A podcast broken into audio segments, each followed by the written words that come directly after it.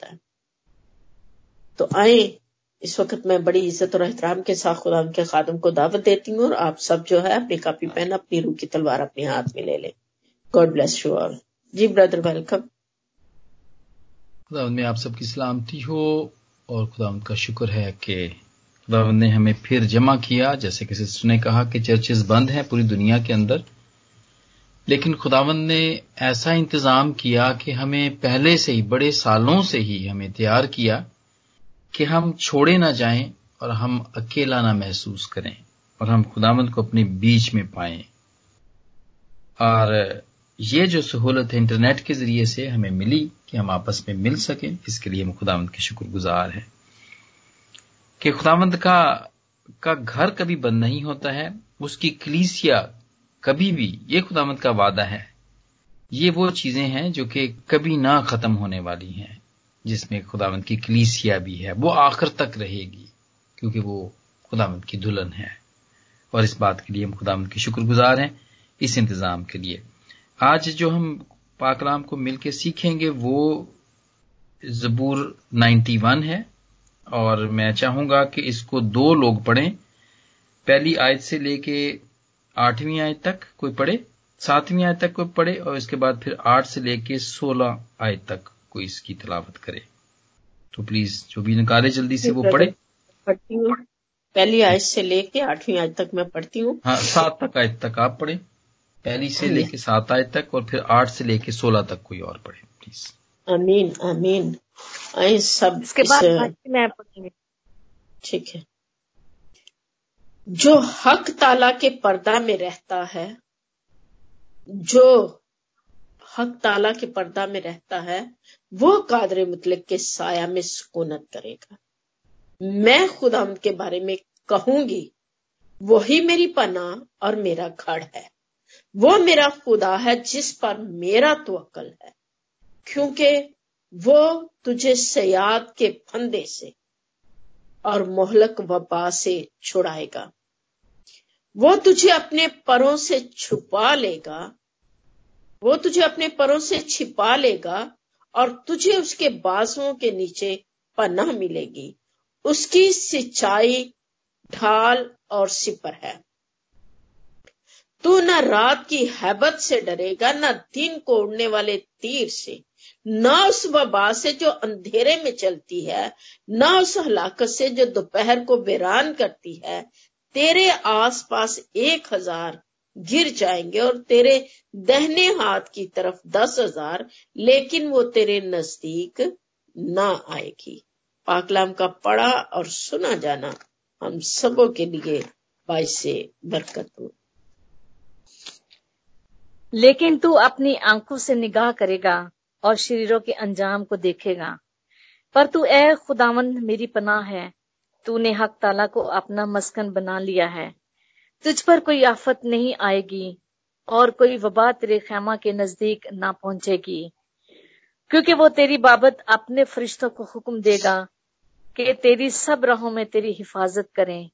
वो तुझे अपने हाथों पर उठा लेंगे ताकि ऐसा ना हो कि तेरे पाँव को पत्थर से ठेस लगे। तू शेर बब्बा या इफी को रोंदेगा।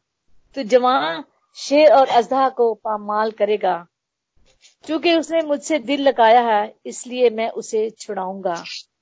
मैं उसे सरफराज करूँगा क्योंकि उसने मेरा नाम पहचाना है। वो मुझे पुकारेगा और मैं उसे जवाब दूँगा। मैं मुसीबत में उसके साथ रहूँगा, मैं उसे छुड़ाऊँगा और इज़्ज़त बख्शूँगा। मैं उसे उम्र के दराजे से आसुदा करूँगा और अपनी निजात उसे दिखाऊँगा। पाक कलाम के पढ़े और सुने जाने पर खुदा की बरकत। हो आमीन खुदा का शुक्र हो। आमीन आमीन। खुदा का शुक्र हो।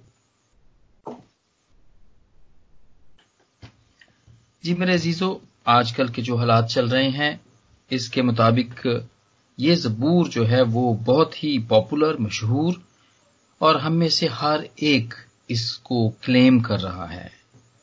ये कह रहा है और इसके बारे में हम इसको गा रहे हैं, जैसा कि गाया भी गया ये, और इसको पढ़ा जा रहा है और इसको सुना जा रहा है।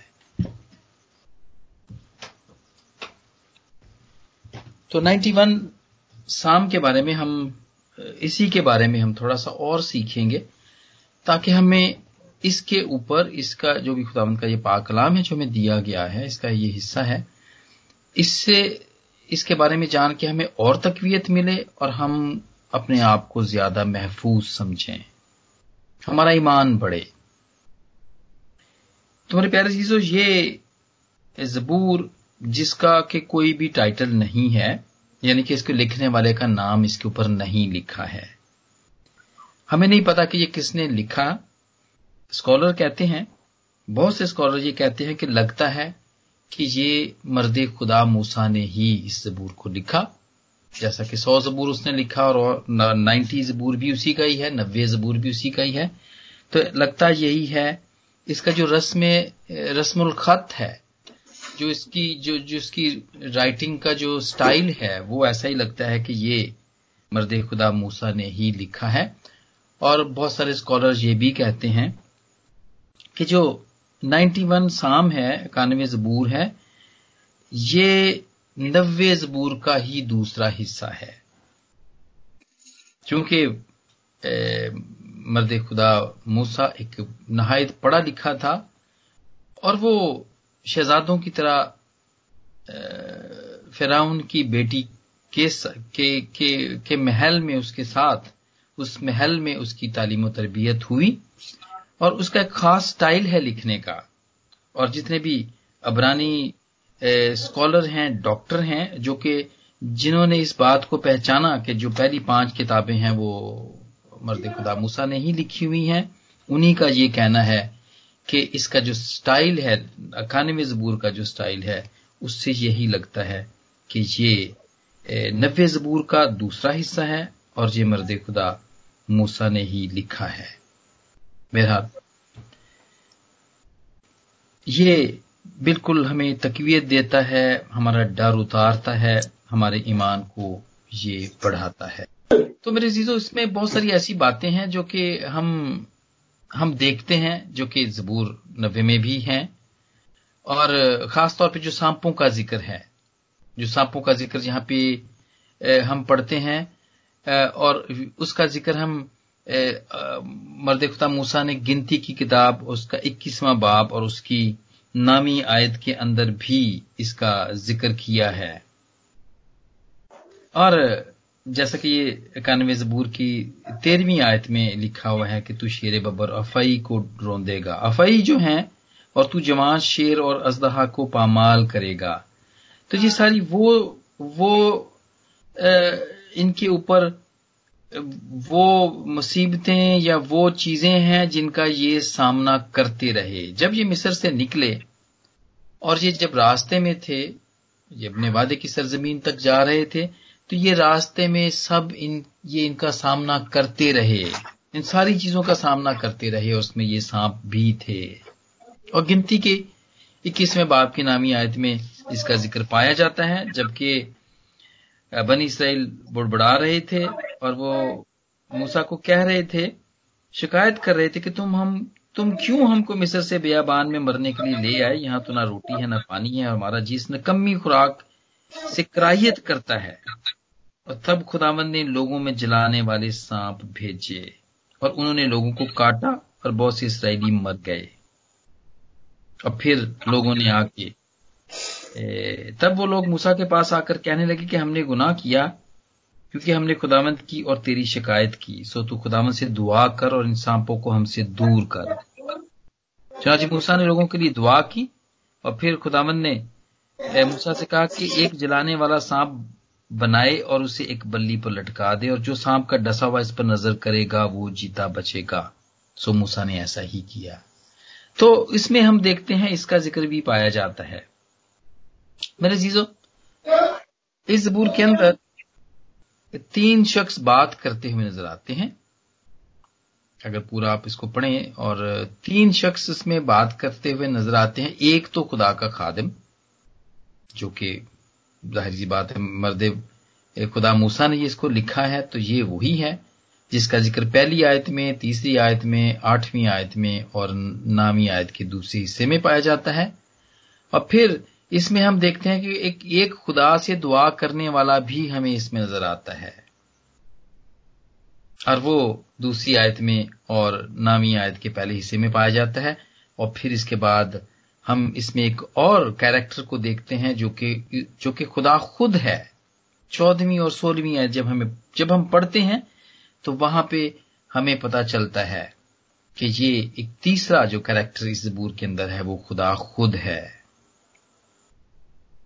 और मेरे चीज़ों ये जबूर जब हम पढ़ते हैं तो ये हमें बताता है कि खुदा सबसे अहम है और वो सबसे ज़्यादा ताकतवर है। और वो ही फैसला करने वाला है किसी चीज़ को शुरू करने का और किसी चीज़ को खत्म करने का डिसीज़न मेकर फैसला फैसला करने वाला वो ही है। और वो कभी ना खत्म होने वाला है। और उसके नाम आप देखें जो हक ताला के पर्दे में रहता है, वो कादर मुतलिक के साय में सुकूनत करेगा। यहाँ पे हक ताला भी कहा गया, कादर मुतलिक भी यहाँ पे कहा गया। खुदामंद के बहुत सारे नाम, बहुत सारे हैं। हमारे पास एक ऐसा नीचे एक कैलेंडर है, जिसके ऊपर खुदामंद के बहुत सारे नाम लिखे हुए हैं। लेकिन मैं एक कलाम के, एक एक और हिस्से को मैंने पिछले दिनों में इसको पढ़ा। और मैंने उससे बहुत बरकत पाई और मैं ज़रूर आपके साथ वो भी मैं शेयर करूँगा। जब मुकदस युहना को खुदामंद मुकाशफा देता है, आने वाली चीज़ों के बारे में बताता है तो वो उसको सारी कलीसियों को, जो सात कलीसियाँ हैं, उनको वो, उनके लिए एक खत लिखवाता है खुदामंद। उसको मुकदस यूना को खत लिखवाता है और हर खत से पहले वो अपने बारे में बताता है कि वो कौन है। जैसे हमने यहाँ पे देखा ना, जो हकताला के पर्दे में रहता है, वो कादर मुतलिक के। हकताला और कादर मुतलिक, ये तो दो नाम है खुदावंत के, जो कि इसके बड़े कामों को बयान करते हैं उसके कैरेक्टर को बयान करते हैं। लेकिन मेरे अजीजों, सिर्फ़ यही नहीं, इसके अलावा भी हैं। या हम सिर्फ़ खुदा या खुदामंद खुदा जब कह देते हैं तो हम मैं समझता हूँ कि उसकी जो बाकी जितने भी उसके काम हैं, उसके करेक्टर्स हैं, या उसमें जो और भी चीज़ें पाई जाती हैं, शायद हम उन्हें नजरअंदाज करते हैं, या हम उन्हें जानते नहीं हैं, या हम उनको अच्छे तरीके से समझते नहीं हैं। लेकिन मैं ज़रूर यहाँ पे पढ़ूँगा और आप इसमें सवाए दो कलीसियों के बाकी हर एक कलीसिया के अंदर उसने अपना जो नाम है और अपने बारे में जो कहा है, वो बिल्कुल फ़र्क है। तो मैं मुकाशवा के दूसरे बाब से मैं शुरू करूँगा। और ये इफ्सिस की कलीसिया के नाम है। और उसने कहा कि इफ्सिस की कलीसिया के फरिश्ते को ये लिख। अब उस खुदामंद का अब अख्तियार देखें और इसके काम देखें कि वो कितना मुहिब है। यहाँ पे लिखा जो अपने दहने हाथ में सितारे लिए हुए है और सोने के सातों चिरागदान में फिरता है, वो ये फरमाता है। ये है, खुदावंत का एक एक काम या करेक्टर या एक एक रुतबा आप कह सकते हैं कि आप उनको इस तरह भी याद कर सकते हैं। कभी भी हम दुआ करें तो हम, हम कहते हैं ना जो जो अल्फ़ा और ओमेगा है जो अब आगे जाके हम पढ़ेंगे। तो उसके बारे में भी हम उसको इस्तेमाल करते हैं। लेकिन जब हम कभी भी दुआ करें तो हम ये भी कह सकते हैं क्या खुदामंद जो तू जो तो अपने दहने हाथ में सितारे लिए हुए है और सोने के सातों चिराग दानों में फिरता है हम तो उससे ये दुआ करते हैं, क्योंकि ये उसका खिताब है। हम उसको मुखातिब हो सकते हैं, क्योंकि ये उसने अपने आप को खुद मुखातिब किया है, और मुकदस यूना को ये कहा है उसने कि इफ्सिस की कलीसिया के फरिश्ते को ये लिख कि जो अपने दहने हाथ में सितारे लिए हुए है और सोने के सातों चिराग दानों में फिरता है, वो ये फरमाता है। ये पहली कलीसिया थी। दूसरी कलीसिया, सुमरना, उनको क्या लिखता है? सुमरना की कलीसिया के फरिश्ते को ये लिख, जो अव्वल और आखिर है और जो मर गया था और ज़िंदा हुआ, वो ये फरमाता है, ये उसका दूसरा किताब है। फिर परगमन की कलीसिया को वो क्या कहता है? परगमन की कलीसिया के फरिश्ते को ये लिख, जिसके पास दो धारी तेज तलवार है, वो ये फरमाता है, ये खिताब है। फिर इसके बाद थ्योथेरा की कलीसिया इसके, वो कहता है कि इसकी कलीसिया को ये लिख के खुदा का बेटा, जिसकी आँखें आग के शोले की मानद और पाँव खालिश पीतल की मानद हैं, वो ये फरमाता है। ये खुदामंद के खिताब हैं। और फिर सरदीस की कलीसिया जो कि तीसरे बाब में पाई जाती है, उसमें भी खुदामंद फिर रिपीट करते हैं, जो कि पहली कलीसिया के अंदर जब उन्होंने कहा, वो अपने खिताब को फिर, जैसे कि अफसस की कलीसिया को कहा, फिर यहाँ पे वो कहते हैं और सरदीस की कलीसिया के फरिश्ते को ये लिख, जिसके पास खुदा की सात रूहें हैं और सात सितारे हैं, वो ये फरमाता है। और इसके बाद फिलडेल्फिया की कलीसिया को, जो अपने आप को, अपने आप अपने आप को वो कहता है कि इस तरह से हमें, मुझे पुकारा जाए, या इस तरह से ये मेरा किताब है, जो कद्दूस और बरहक है और दाऊद की कुंजी रखता है, जिसके खोले हुए को कोई बंद नहीं करता और बंद किए हुए को कोई खोलता नहीं, वो ये फरमाता है। वो ये फरमाता है जीजो और इसके बाद, लोदीकिया की कलीसिया। एक और किताब जो आमीन और सच्चा और बरहक गवाह और खुदा की खिलकत का मबदा है, वो ये फरमाता है। खुदाबंद की किताब हैं ये, मेरे अजीजों। और जबूर इक्यानवे के अंदर 91 के अंदर भी दो किताब हम पढ़ते हैं, जो हक तला के पर्दे में रहता है। वो कादरे मुतलक के साय में सुकूनत करेगा।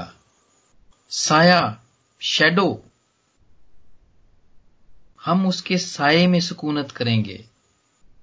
मैं जहाँ पे काम करता हूँ, मेरे जब बहुत सारे वहाँ पे स्टूडेंट्स आते हैं मेडिकल स्टूडेंट्स भी आते हैं नर्सिंग स्टूडेंट्स भी आते हैं, और बहुत सारे स्टूडेंट्स आते हैं।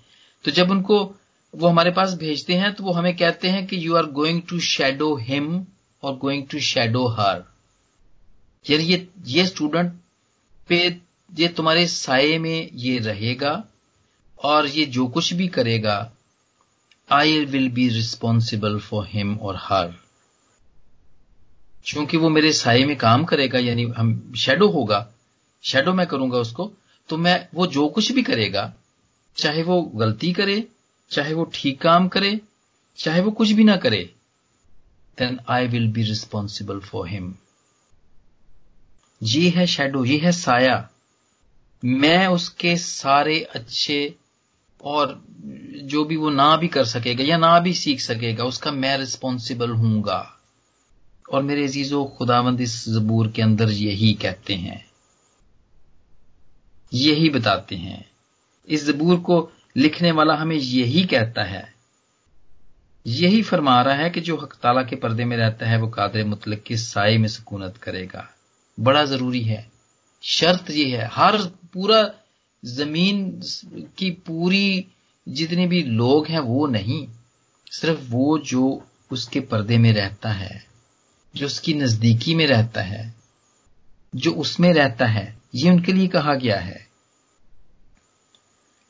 और इसमें हम ये चीज़ देखते हैं और इससे बड़ा हमें बड़ी तकवीत मिलती है कि हम जो कुछ भी कर रहे हैं चूँकि हम हम उसके साथ हैं and he is going to shadow us या हम उसके साय में रह के कर रहे हैं।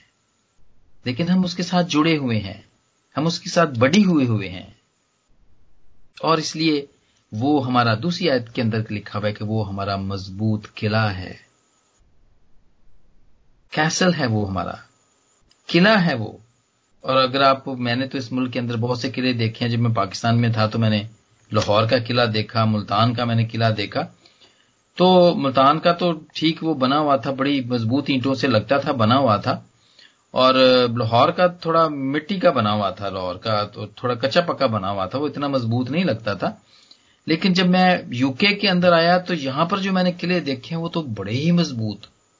वो तो पत्थरों के बने हुए हैं, वो ईंटों से या वो मिट्टी के बने हुए किले नहीं हैं।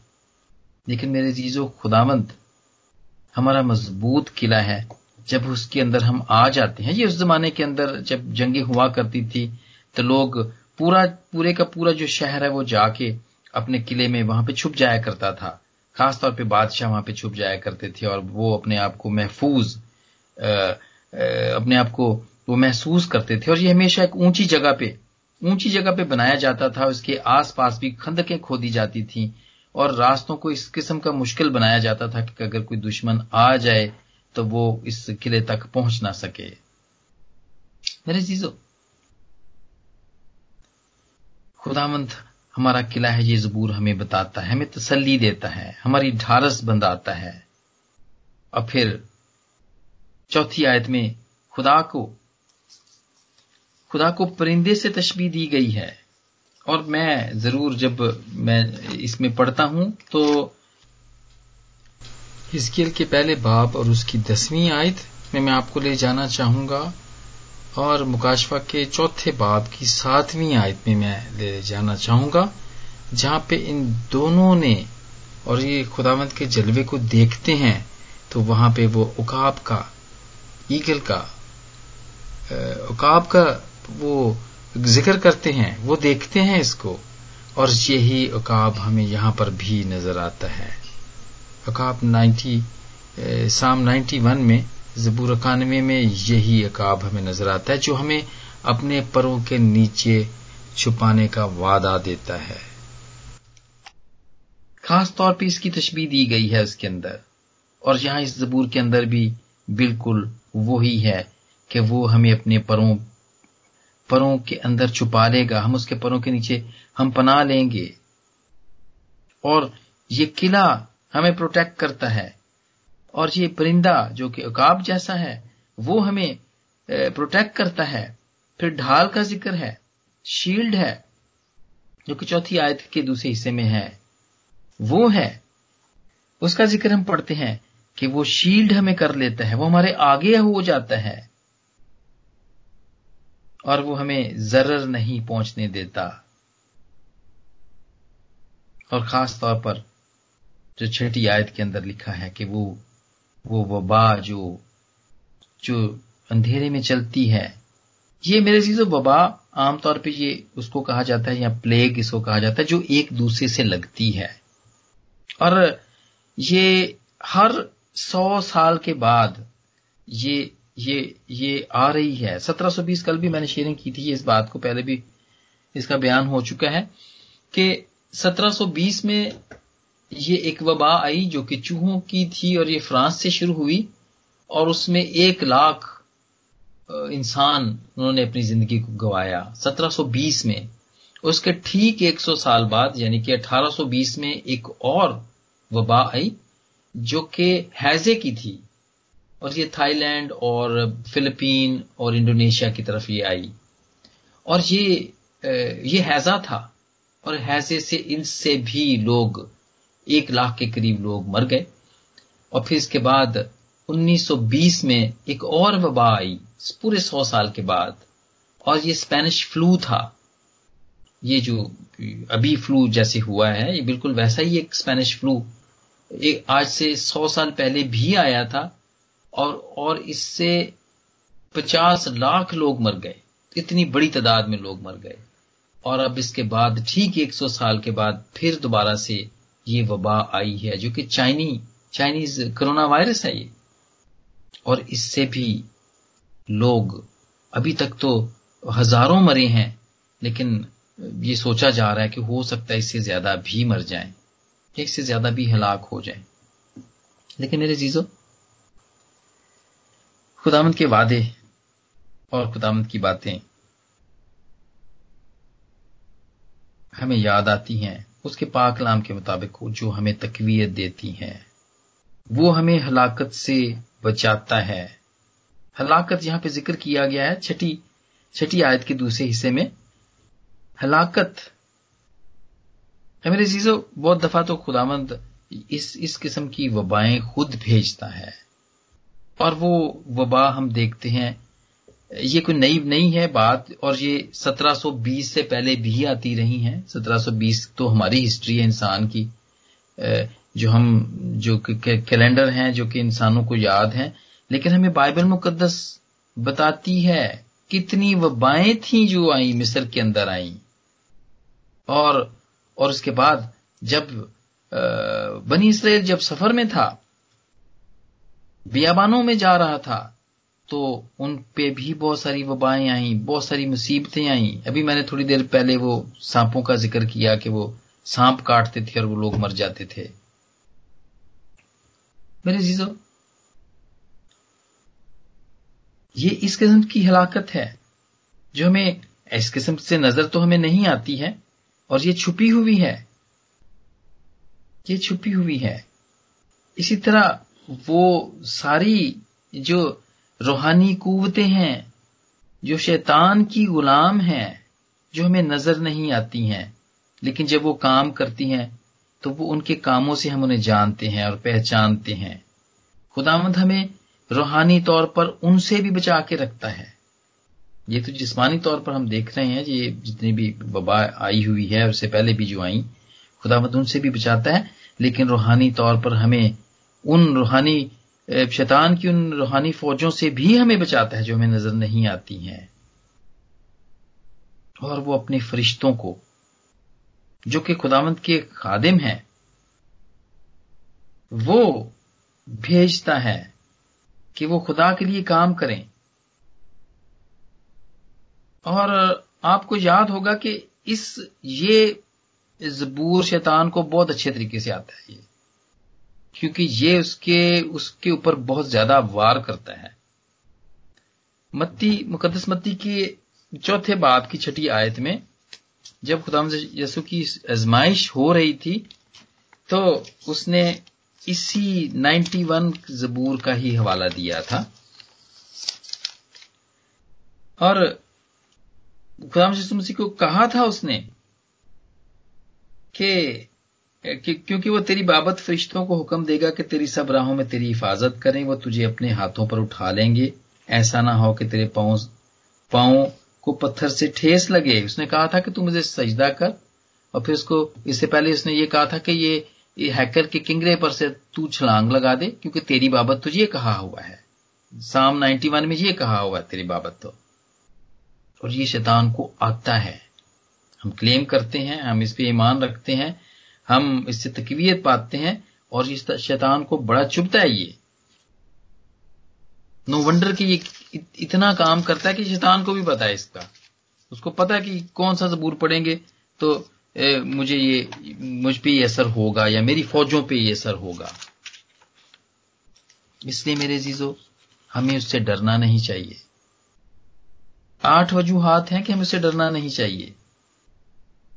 और इसका ज़िक्र हम चौदह से सोलहवीं आयत में पढ़ते हैं और वो है उसका वादा। खुदामंद का वादा है जब मैंने कहा ना कि इसमें तीन शख्सियत पाई जाती हैं, एक खुदामंद का खादिम है, एक दुआ करने वाला है और खुदामंद खुद इसके अंदर बात करता है और खुद हमें वो बरए रास्त हमें मुखातिब करता है। ये चौदहवीं आयत में यही है, चूँकि उसने मुझसे दिल लगाया है, इसलिए मैं उसे छुड़ाऊँगा। ये उसका वादा है, इसलिए हमें डरना नहीं चाहिए। फिर उसका प्यार है, ये दूसरा है। फिर तीसरा ये है कि वो हमें खींच निकालेगा। वो हमें खींच निकालेगा। क्योंकि उसने मुझसे दिल लगाया है, इसलिए मैं उसे छुड़ाऊँगा, मैं उसे सरफराज करूँगा, क्योंकि उसने मेरा नाम पहचाना है। वो वो मुझे पुकारेगा और मैं उसे जवाब दूँगा ये खुदामंद कह रहा है, मुखातिब है। मैं मुसीबत में उसके साथ रहूँगा, मैं उसे छुड़ाऊँगा और इज़्ज़त बख्शूँगा, यानी वो हमें छुड़ाएगा। मैं उसे उम्र की दराजी से आसूदा करूँगा और अपनी निजात उसे दिखाऊँगा। चौथा है, वो हमें बचाएगा। पांचवा है, वो हमें याद रखेगा। छठा है कि जब हम पुकारेंगे तो वो जवाब देगा। और फिर सातवां ये है कि वो हमें हमें मुहैया करेगा। मुहैया करेगा, वो हमें इज़्ज़त देगा, वो हमें उम्र की दराजी देगा और वो हमें मुतमयन करेगा। मैं उसे उम्र की दराजी से असूदा करूँगा और अपनी निजात उसे दिखाऊँगा। अपनी सेल्वेशन सेल्वेशन वो हमें देगा। इसलिए कि खुदामंद प्यार करता है। देखें इससे इससे पहले ही जो जबूर है नाइन्टी वो आमतौर पे तो हम इसको जनाजों के ऊपर ही गाया जाता है पढ़ा जाता है लेकिन मेरे जीजो ऐसा नहीं है। इसको हम कभी भी गा सकते हैं। साड़ी बदकारी रखी है सारी अपने तो अगे खुदा। और उसमें भी बिल्कुल यही बात कही गई है। दूसरी आयत में आ, हम इसको इस, इसका ये पढ़ते हैं कि साड़ी उम्र भी गुजर उम्र भी गई है गुजर भी जिमे के गुजरे ख्याल। सत्तर वरे तीक या अस्सी वरे तीक आखिर नु फिर भी फना। उम्र की दराजी, ये नेमत है, ये वादा है। हद है ज़रूर, सत्तर या अस्सी वरे। हद है, लेकिन बहुत सारे हम में से इस हद तक भी नहीं पहुँच पाते। बहुत सारे हमसे जो पहले थे, जो चले गए हैं, वो इस उम्र तक भी नहीं पहुँचे हैं। लेकिन खुदामंद का वादा है कि वो उम्र की दराजी देता है और असूदा कैसा, कैसे करता है वो? वो सारी जब जब कोई कोई ग्रैंड माँ, कोई ग्रैंड पा बनता है और फिर जब वो अपने पोतों को देखता है, बच्चों के बच्चों को देखता है तो वो असूदा होता है। उसका दिल खुश होता है मुतमयन होता है वो। बच्चों के बच्चे, देखना ये नेमत है मेरे अजीजों। और ये खुदामंद के वादे के मुताबिक है, और ये खुदामंद का प्यार है। खुदामंद का प्यार है जो वो हमसे करता है, और फिर इस प्यार में वो ये सारी चीज़ें हमें देता है। मेरे अजीजों, आज हमने मुख्तसर तौर पर जबूर कानमे को देखा, और इसमें हमने देखा कि खुदावंद सिर्फ़ हक ताला या कादर मुतलक ही नहीं है बल्कि इससे भी ज़्यादा है और पाकलाम में और भी बहुत सारे इसके खिताब पाए जाते हैं। जिनको मैंने देखा भी, हमने मुकाशवा की किताब में देखा कि वो सातों कलीसियों को अपने बारे में बताता है। और ये सब बताने का मकसद ये है कि जिससे हम प्यार करते हैं, जो हमें प्यार करता है, जिसके साय में हम रहते हैं, वो कोई मामूली शख्सियत नहीं है। बहुत बड़ी है, उस पे ईमान रखने की ज़रूरत है, और फिर हमें डरने की भी ज़रूरत नहीं है, जबूर कानमे के मुताबिक। और खुदावंत, आज इस पाकलाम के वसीले से मुझे और आप सबको बरकत दे। आमीन।